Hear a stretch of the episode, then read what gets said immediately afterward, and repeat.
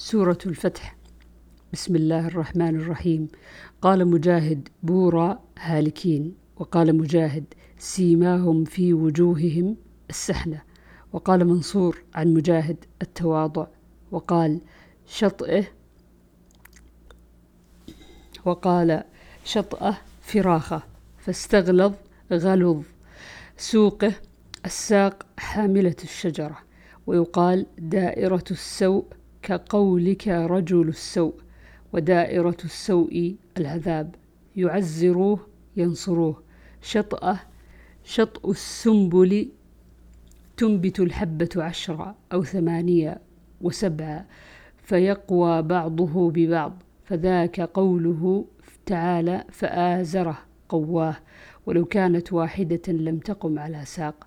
وهو مثل ضربه الله للنبي صلى الله عليه وسلم إذا إذ خرج وحده ثم قواه بأصحابه كما قوى الحبة بما ينبت منها. باب قوله تعالى إنا فتحنا لك فتحا مبينا عن زيد بن أسلم عن أبيه أن رسول الله صلى الله عليه وسلم كان يسير في بعض أسفاره وعمر بن الخطاب يسير معه ليلا. فسأله عمر بن الخطاب عن شيء فلم يجبه رسول الله صلى الله عليه وسلم. ثم سأله فلم يجبه ثم سأله فلم يجبه فقال عمر بن الخطاب ثكلت أم عمر. نزرت رسول الله صلى الله عليه وسلم ثلاث مرات. كل ذلك لا يجيبك. قال عمر فحركت بعيري ثم تقدمت أمام الناس وخشيت أن ينزل في القرآن فما نشبت أن سمعت صارخا يصرخ بي فقلت لقد خشيت أن يكون نزل في قران فجئت رسول الله صلى الله عليه وسلم فسلمت عليه فقال لقد أنزلت علي الليلة سورة لهي أحب إلي مما طلعت عليه الشمس ثم قرأ إنا فتحنا لك فتحا مبينا.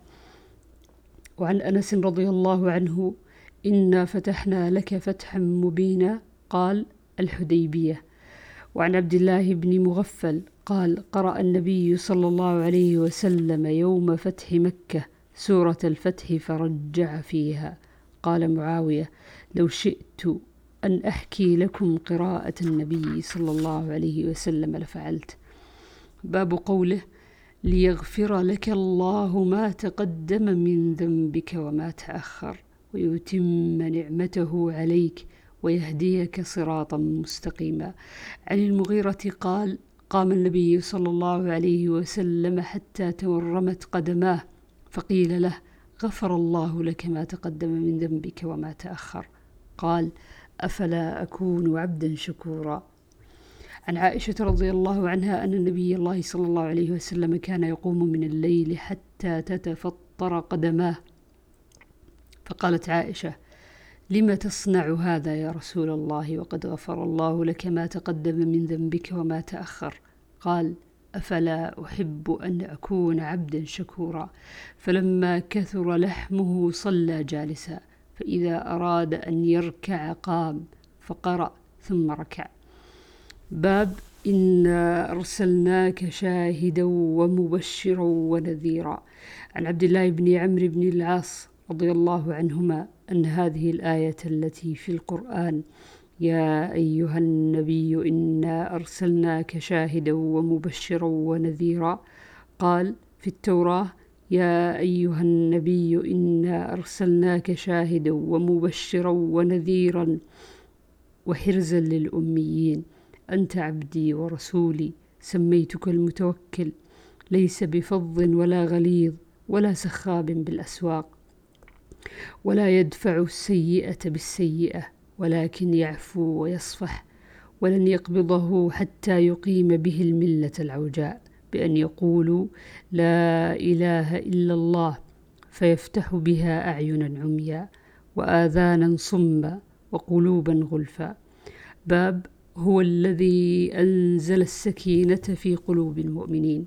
عن البراء رضي الله عنه قال بينما رجل من أصحاب النبي صلى الله عليه وسلم يقرأ وفرس له مربوط في الدار فجعل ينفر فخرج الرجل فنظر فلم ير شيئا وجعل ينفر فلما أصبح ذكر ذلك للنبي صلى الله عليه وسلم فقال تلك السكينة تنزلت بالقرآن.